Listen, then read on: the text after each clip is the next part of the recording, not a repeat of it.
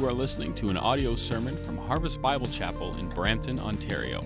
For more information about our church, please visit harvestbrampton.ca.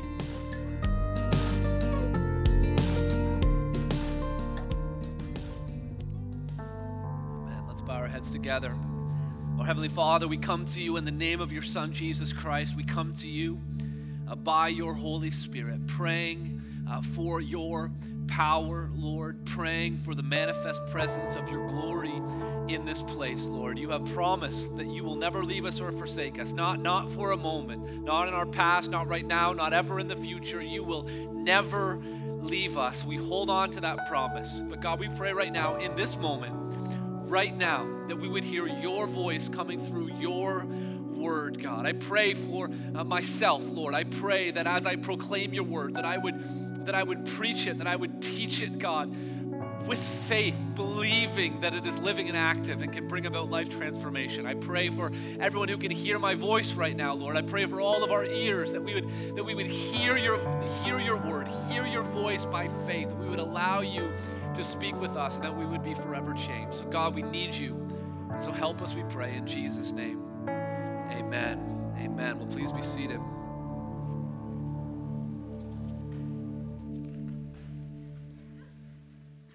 You know, there comes a time in uh, a nation or a society, a culture, where the need for leadership is absolutely desperate. Where people, everyone sees it, everyone recognizes it. We need someone to lead us. Imagine a society where the degrading objectification and mistreatment of women was just normalized, even celebrated. Where war and terrorism, murder and rape were just everyday occurrences. Where politicians uh, outmatch their corruption only by their incompetency where religious leaders, time and time again, revealed that they were more hypocritical than they were holy. Where moral relativism and an idea that anyone can just define their own right and wrong and do and behave however they want to behave. A, a younger generation filled with entitlement and indulgence and self absorption and dysfunctional families with parents that enable their children rather than discipline them. Can you imagine a world like that? You probably think I'm talking about North America in 2017. I'm actually talking about the people of God about 1000 BC. The world that I was describing just then is a word for word accurate picture description of the life, style, and the society that is, that is portrayed in the books of 1st and 2nd Samuel. A time in which the people of God were searching for a king. And so we're starting a new series today called Searching for a King. And we're going to go verse by verse, line by line, through these two great books of the Old Testament. So get your Bibles in your hand. If you don't have a Bible, the ushers will help you out. Before we get to 1 Samuel, we're going to turn to the book of Genesis. If you need a Bible, just raise your hand and an usher can pass one to you.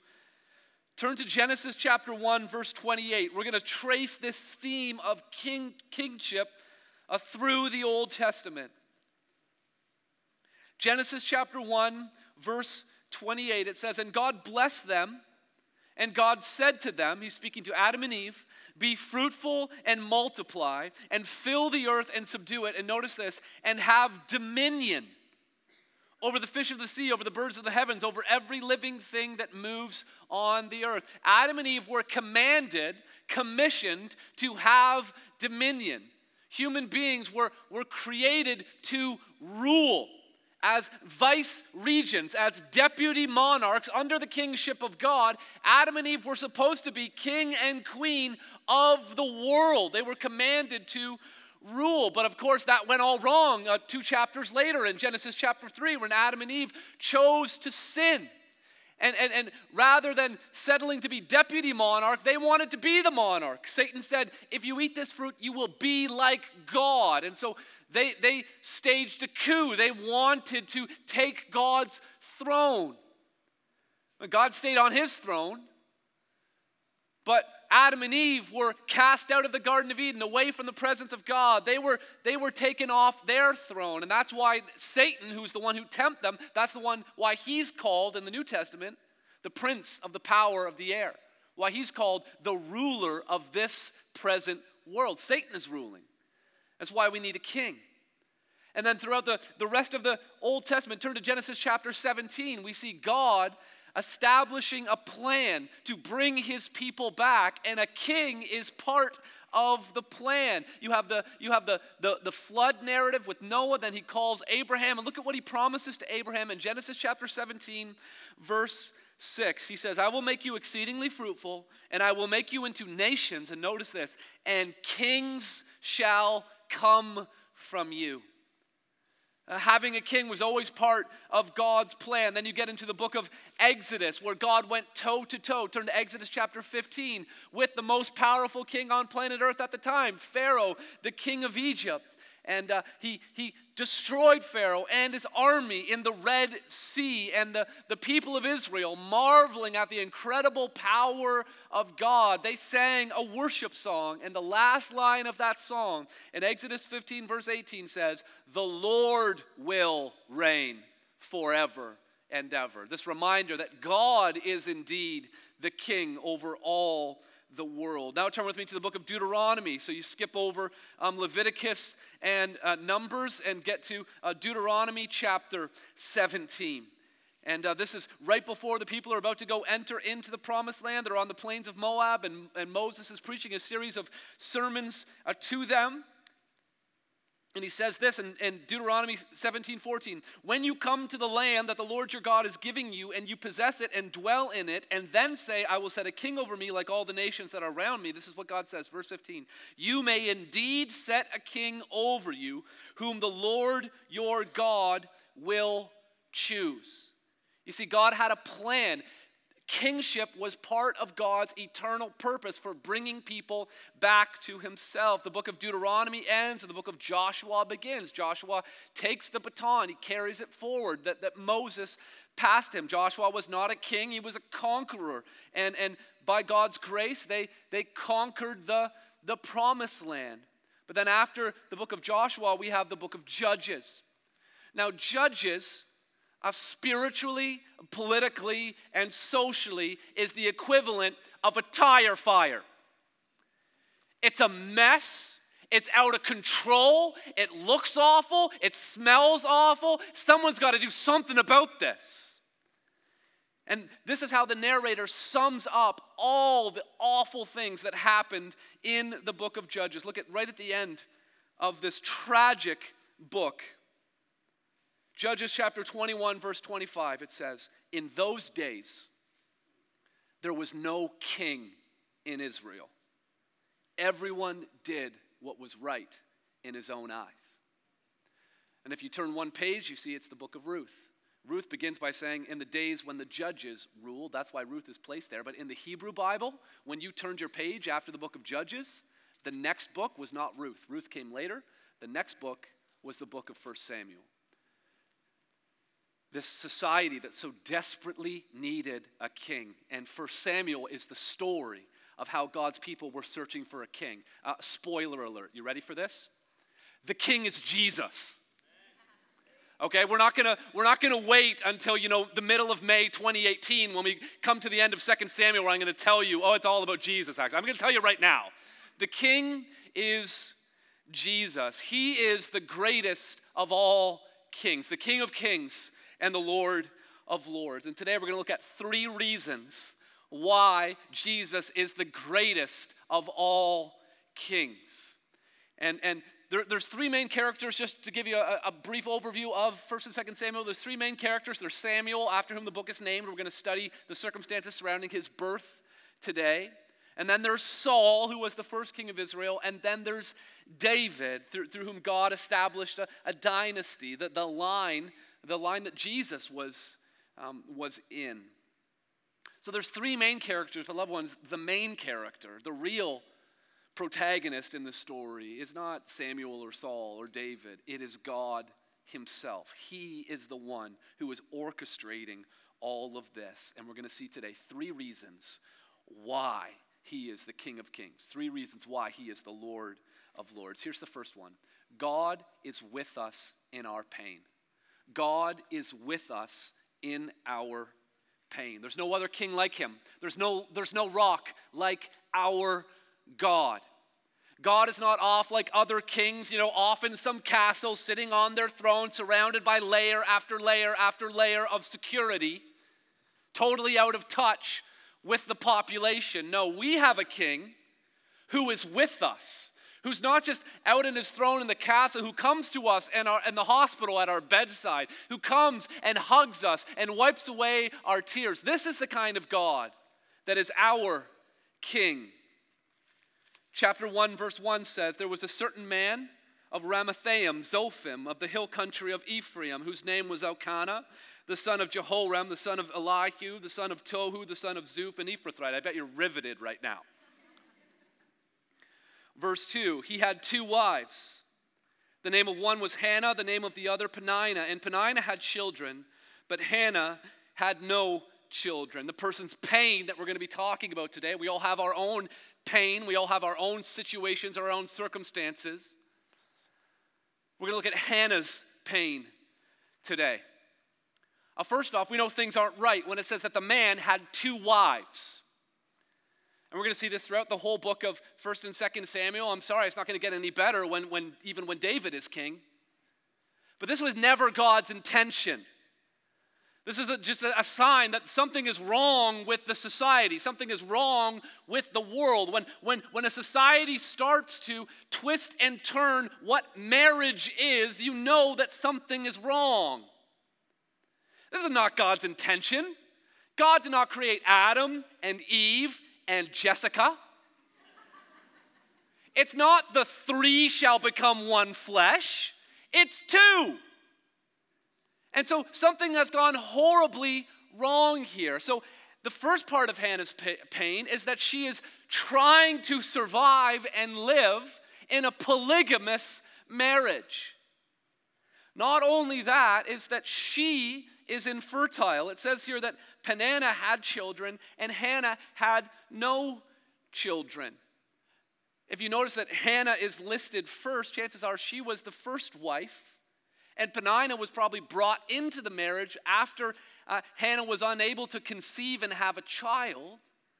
That, that, that Peninnah was brought into the marriage to produce an heir. She had no children. Maybe you're here today and you, you yourself are experiencing the, the unique pain and anguish that, that goes with, with infertility, man or woman. Maybe, maybe you deeply care about someone who is having a, a similar struggle. We need to understand that God is with us in our pain. Hannah was experiencing this, this kind of pain. Hannah was, was experiencing it in the same way someone would in our day, but there were added layers. The, the burden was even heavier for someone living at Hannah's time. The, the, the first reason was that children meant a prosperity for your family. Prosperity for in, in, in, an agriculturally driven economy, in an agrarian society, more children meant that your family would be more prosperous. Yesterday, uh, I went outside. Lindsay was already out there with our four boys, and I thought we were going to play street hockey or something, but we were raking leaves apparently. And um, and the leaves on our lawn and the leaves on the grass uh, uh, in the, the, park across the street. And there's the, uh, my kids are kind of at the stage right now where they're making more mess than progress. You know what I'm saying? But I just kind of had this vision of like, what will this be like 10 years from now? I'm not gonna have to touch a rake. I'm not gonna have to cut the grass. I'm not gonna have to shovel a driveway because more laborers Listen, and that, that's true just for, for yard work at the Duncan house. How much more so, right? When, if, if, if you're farming, you have all of this free labor. The more kids you have, and as they grow into teenagers and, and adults, so it meant more prosperity for your family. It also meant provision for your future. Lindsay and I, you know, every month we're putting away money for our retirement. Back then they had no RRSPs. Your retirement plan was your children. Your children were the ones who looked after you. And so, and so if you didn't have children, there was that sense of insecurity of what's gonna ha- what if I get sick? What's gonna happen to me? When, when my husband dies? Well, what, what's going to happen to me when my other siblings die? Who's going to look after me? Who's going to care for me? It also meant protection for the community. More, uh, more children didn't just mean more laborers, it also meant more soldiers to protect your village, to protect your nation if enemies were to invade. But then, most painfully, was this, and there is a parallel in our, in our present culture as well. You see, in Hannah's day and in our day, we, we call children, you know, little blessings. And God blessed us with, with a child. But when we do that, we, we can so often create this, this, this false dichotomy, this either or sort of thinking. If having a child means I'm blessed, then what does it mean if I don't have a child? Because if, if, if we're just thinking sort of in a, in a binary way, then there would be having a child means you're blessed, so then not having a child means that you're cursed. And it, we would never come out and say that. But sometimes, in the way that we talk about children, we don't realize how we're making other people feel in the way that we are addressing those kinds of issues. Verse 3 says, Now this man used to go up year by year from his city to worship and sacrifice to the Lord of hosts at Shiloh. Shiloh was where the tabernacle uh, was set up permanently uh, in the promised land where the two sons of Eli, Hophni, and Phinehas were priests to the Lord. On the day when Elkanah sacrificed, he would give portions to Peninnah, his wife, and to all her sons and daughters. Verse 5 But to Hannah he gave a double portion because he loved her, though the Lord had closed her womb. And her rival used to provoke her grievously and irritate her because the Lord had closed her womb. Do, do you see the, the repetition there? The Lord had closed her womb. You see, when God is present with us in our pain, He's not present with us in the, the popular thinking of, you know, why bad things happen to good people and this sort of therapeutic uh, approach to theology, this idea that, yeah, God is with us, but He's with us kind of being like, oh, there's nothing I can do. I wish I could help, but I can't. These, these weaker, idolatrous uh, depictions of God as though He didn't know the future, as though He weren't all powerful. No, you see, God is present with us in our pain, and God is sovereign over our pain. That there are times when He leads us through the valley of the shadow of death. We follow Him there. But he is sovereign. He has, he has the power to lead us into difficult circumstances. He has the power to lead us out of those difficult circumstances as well. So he was present with her. I mentioned how it's really important that we need to be careful the way that we talk with people who uh, don't have children. We don't always understand the, the story uh, behind them. And sometimes we can, we can accidentally be, be quite insensitive and quite hurtful, quite accidentally. But Peninnah wasn't doing it on act, by accident. Verse 6 says, Her rival used to provoke her grievously to irritate her. Hannah's grieving because of the way that Peninnah is treating her. She's, she's so upset, she's so uh, vexed by it. Oh, Hannah, I don't know what I'm going to do. I got all this laundry, you know. It's just as soon as I get something clean, you know, one of the little ones gets it all dirty again. I'm just so overwhelmed. You know what I mean? Oh, you don't know what I mean, do you? Oh, what I could give for a good night's sleep. You know, this one's nursing and there's an ear infection over here and they keep crawling into our bed. I'm up in the middle of the night and then, you, do you know what I mean? No, you don't, do you? What do you do with all your spare time anyway? And notice this, this wasn't just something acute. This wasn't just something that happened over a matter of days. Look at verse 7. So it went on year by year. Peninnah just talking away, just wagging her tongue. As often as she went up to the house of the Lord, she used to provoke her. Therefore, Hannah wept and would not eat. And Elkanah, her husband, said to her, Hannah, why do you weep? Why do you not eat? Why is your heart sad? Am I not more than am I not more to you than 10 sons? Oh, Elkanah. I know you're trying to help. I know he's trying to help because I'm a man. And I know what it's like, and I try to say something that's helpful, and I can tell by the expression on the face and the body language, I'm in mid sentence, and I'm like, this isn't helping. Elkanah, am I not worth more to you than, than 10 sons? Well, let's start with the fact that Hannah only has half of you because you've brought Peninnah into this marriage. How about let's stop sweet talking Hannah and let's tell Peninnah to knock it off? Like, seriously, he's allowing this to happen and to go on. But the real problem with Elkanah here, and, and we do this, again, the intentions are good. But how does he try to comfort Hannah? Am I? Look at me. This is, we try to help our friends by telling them, you know, I love you, I'm there for you, I'll do anything for you, anything that I can do to help. Look at me. When we shouldn't be saying, look at me, we should be saying, look at the Lord. A good friend is not a painting, a good friend is a window. A good friend is not something that we just look at and admire. A good friend is something who we look right through and see something bigger and more beautiful on the outside. That is true friendship. That is what we need to do as a church that in people's pain, yes, be there for them, but remind them that it's not just you that's there for them.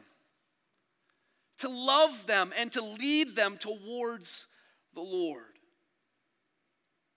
Verse 7 says, After they had eaten and drunk in Shiloh, Hannah rose.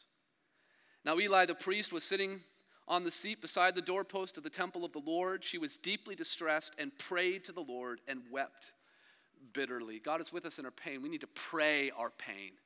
She's weeping as she's praying. Psalm, uh, Psalm 56, verse 8 says, God stores our tears in a bottle.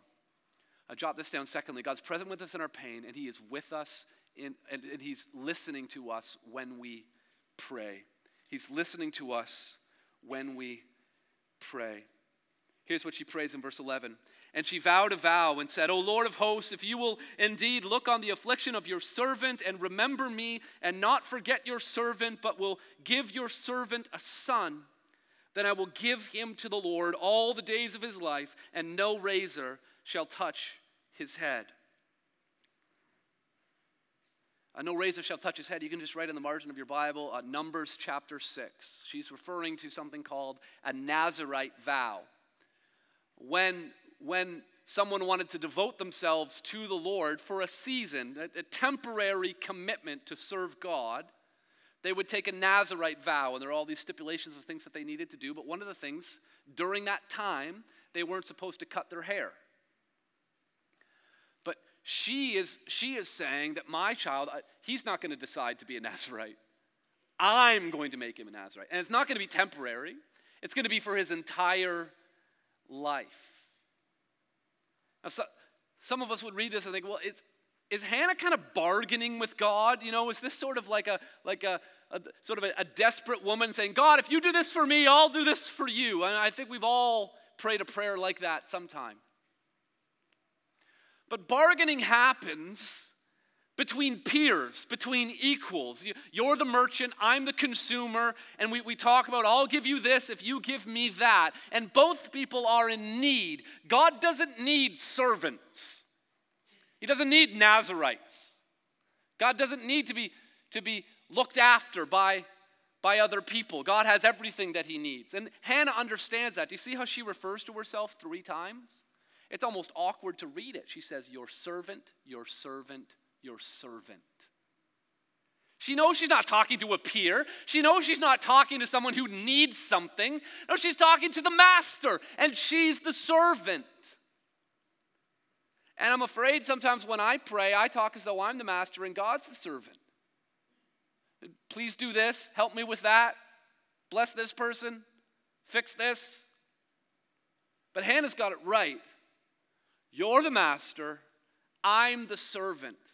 And even what I'm asking you to give me, a son, I want to use that son to serve you. It's all about you.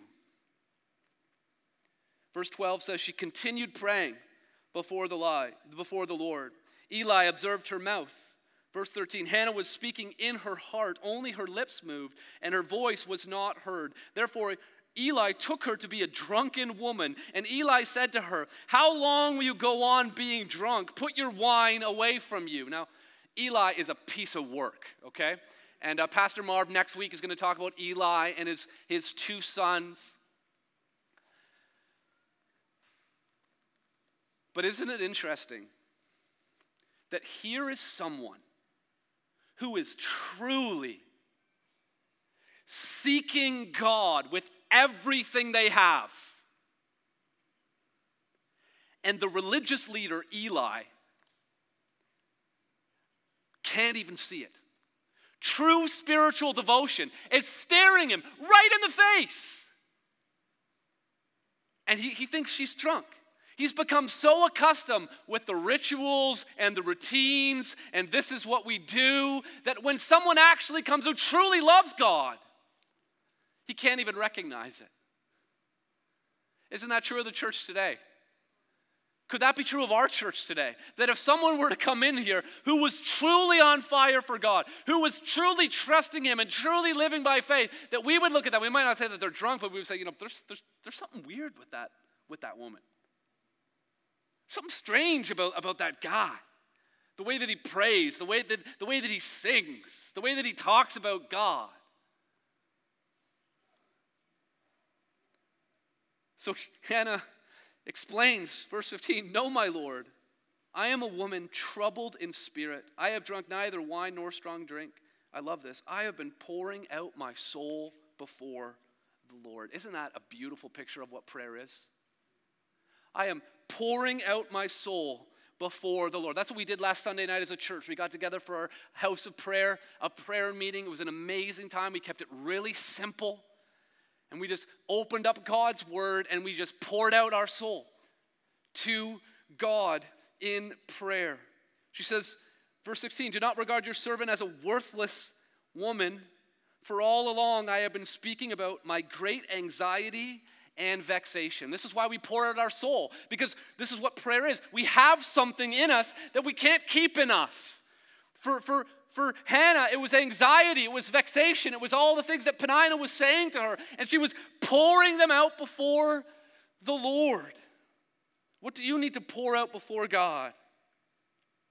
Verse 17 Then Eli answered, Go in peace, and the Lord God of Israel, sorry, and the God of Israel grant your petition that you have made to him.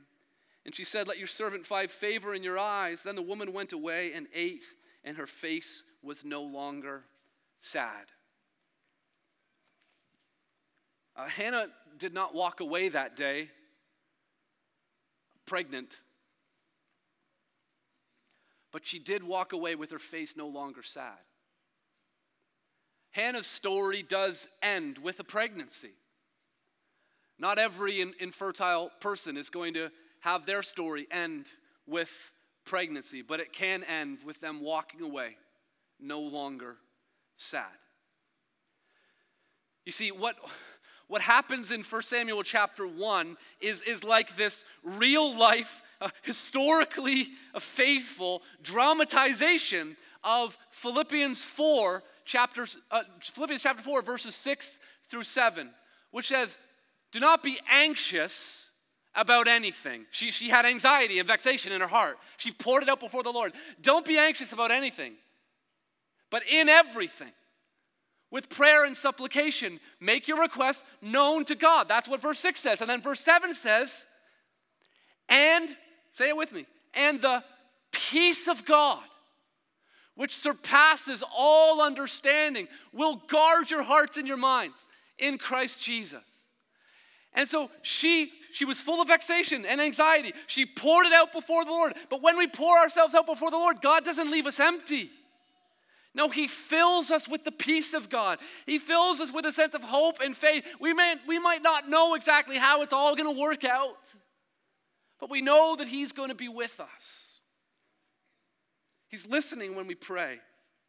God is, is, is, is not like kings today. You, you, you, can't get an, you can't get an audience with, with our, our, our present monarch. You can't get an audience with, with the prime minister. It's even hard to get an audience with your MP these days. You know, you, you write a letter, you try to arrange a meeting, things get scheduled and rescheduled, and then you got 15 minutes to try to say it. God is listening when we pray. We have access to the King of Kings, not just some elected official, not just some ruler. We, he is listening. He is concerned about the things, believe it or not, he's concerned about the things that we are concerned about. He cares for us. Verse 19, they, they rose early in the morning and worshiped before the Lord. Then they went back to their house at Ramah, and Elkanah knew Hannah his wife, and the Lord remembered her. Verse 11, that's what, that's what her prayer was Remember me, Lord. And so that prayer got answered. Verse 19, the Lord remembered her, and in due time, Hannah conceived and bore a son, and she called his name Samuel, which means name of God. For she said, I have asked for him from the Lord. The man Elkanah and all his house went up to offer to the Lord the yearly sacrifice and to pay his vow. But Hannah did not go up, for she said to her husband, As soon as the child is weaned, I will bring him, so that he may appear in the presence of the Lord and dwell there forever. And Elkanah, her husband, said to her, Do what seems best to you. Wait until you have weaned him. Only may the Lord establish his words. The woman remained and nursed her son until she weaned him. And when she had weaned him, she took him up with her, along with a three year old bull, an ephah of flour, and a skin of wine, and she brought him to the house of the Lord at Shiloh. Notice this, and the child was young. Imagine that as a mother. Verse 25 Then they slaughtered the bull and they brought the child to Eli. And she said, Oh, my Lord, as you live, my Lord, I am the woman who was standing here in your presence, making a praying to the Lord. For this child I prayed, and the Lord has granted me my petition that I made to him. Therefore, I have lent him to the Lord. As long as he lives, he is lent to the Lord, and he worshiped the Lord there. Chapter 2, verse 1 says, And Hannah prayed and said, and she begins this incredible worship song. Here's the third reason why there's no rock like our God. The third reason why he's a king like no other king is because he is worthy of our praise. He is worthy of our praise. A present day kings and rulers, you know, when they enter into a room, there's a lot of ceremony and pageantry and pomp and circumstance and all of this. But there's only one who's truly worthy to be worshiped. There's only one that's truly worthy to receive glory and honor and praise and adoration. It's the Lord. That's why she says, My, my heart exalts in the Lord. My horn is exalted in the Lord. Now, uh, Hannah did not have a horn, okay? Um, it's a poem. And in Hebrew poetry, a, a horn is a, a symbol of strength. Strong animals have horns. And so a horn is, is synonymous with the idea of strength. So she's all of her strength is used to exalt the Lord. My mouth derides my enemies because I rejoice in your salvation. There is none holy like the Lord. There is no one besides you. There is no rock like our God.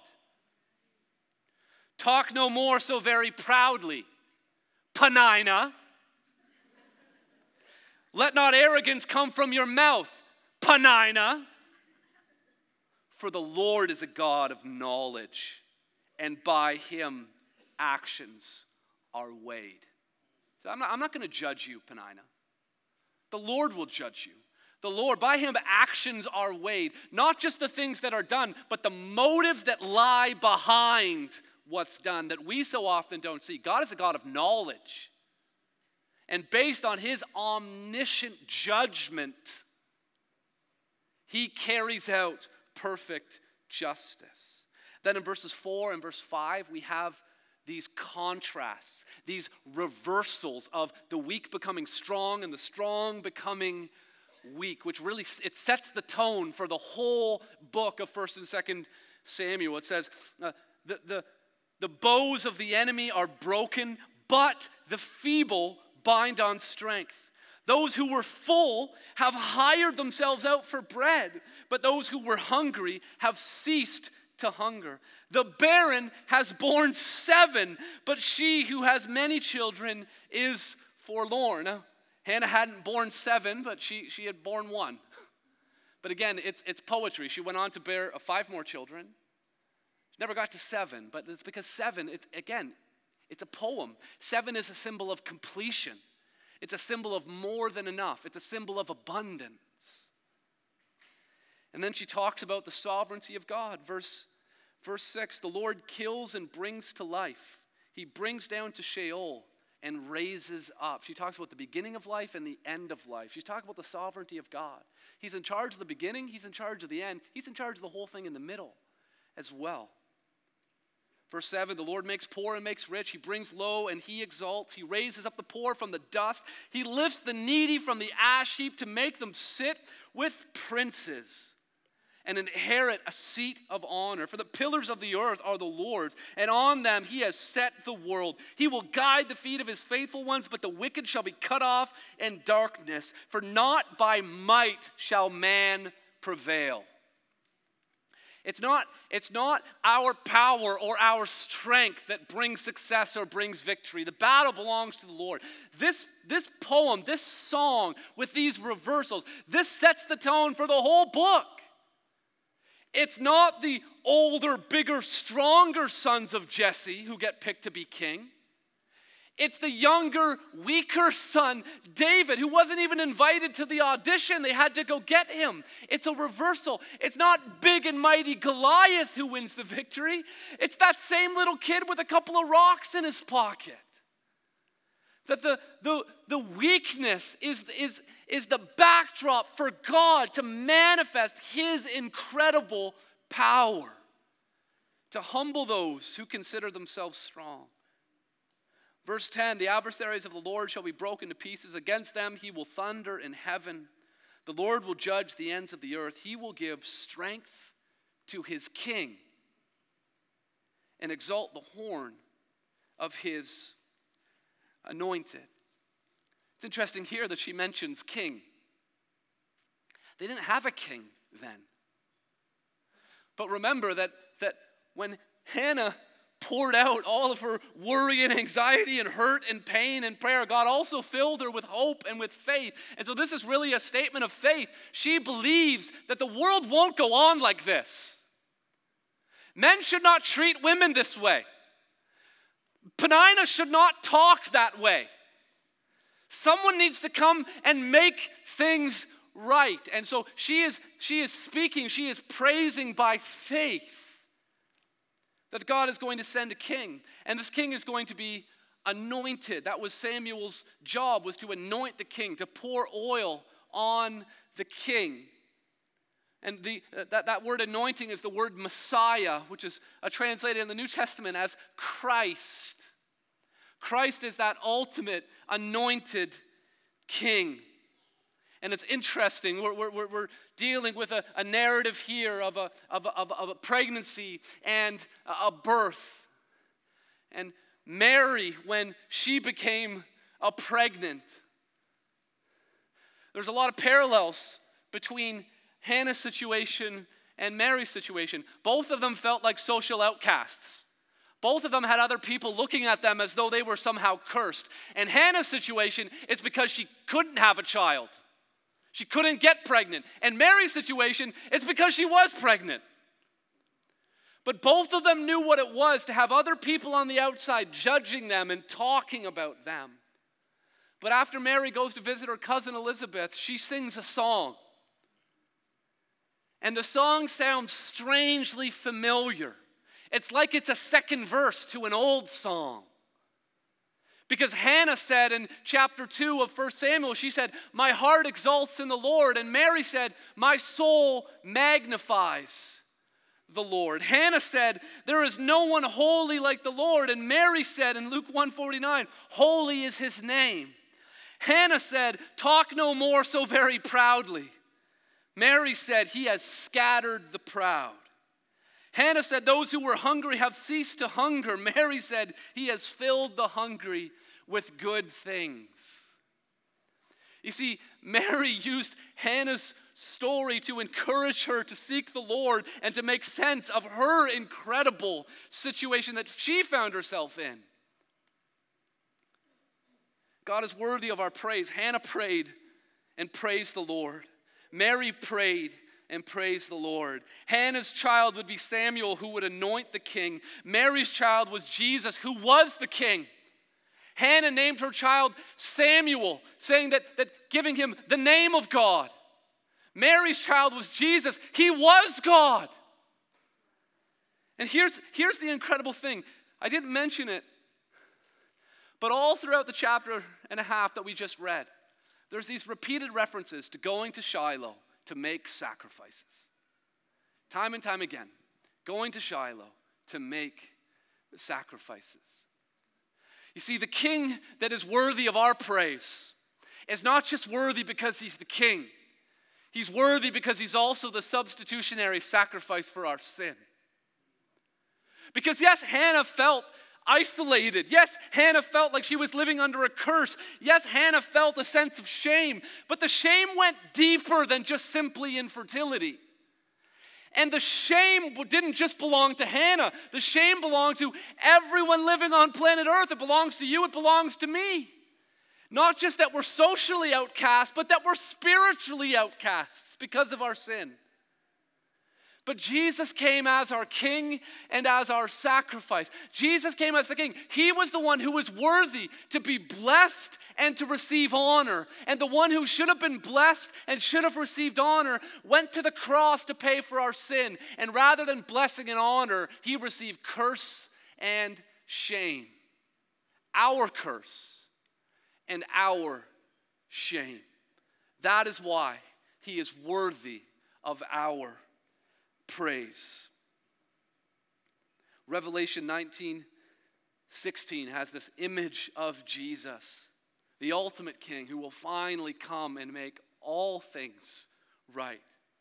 And there's all kinds of imagery of how Jesus appears and, and but there's one thing that's crystal clear. There is a name that is written on his robe and on his thigh. And that name, the name of the one who came to be the sacrifice, who came to lay down his life so that we could have the gift of eternal life. His name in Revelation 19:16 is King of Kings and Lord of Lords. Let's bow our heads and pray. Father, we come to you in the name of that great King. Thank you, God, that you're with us in our pain. You hear our prayers, God. You are truly worthy of our praise because you, you not only come to us and help us in our pain, but you yourself experienced pain for our sin and suffering and dying on the cross. Suffering and dying for sins like times in which where we're, where we're no better than Peninnah, where we use our mouths to wound people who are already wounded where we criticize and mock people about things they can't even change themselves. Forgive us for that, Lord. God, for sins like Elkanah's, where we just can't help but think that we're the center of the universe and we're the good news for the people around us, making life all about us and not about you. Forgive us, God. God, forgive us for all the times where we're looking for, for kings in all the wrong places. Because if we want to see the true king, we need to look no further than the cross of Jesus Christ and the amazing sacrifice that he made for us. And So, God, as we take these symbols, the symbols of Christ's body and Christ's blood in our hands, we pray that by your Spirit, God, that you would draw us closer to you. That you would truly commune with us in this moment. That we would bow before you as our King.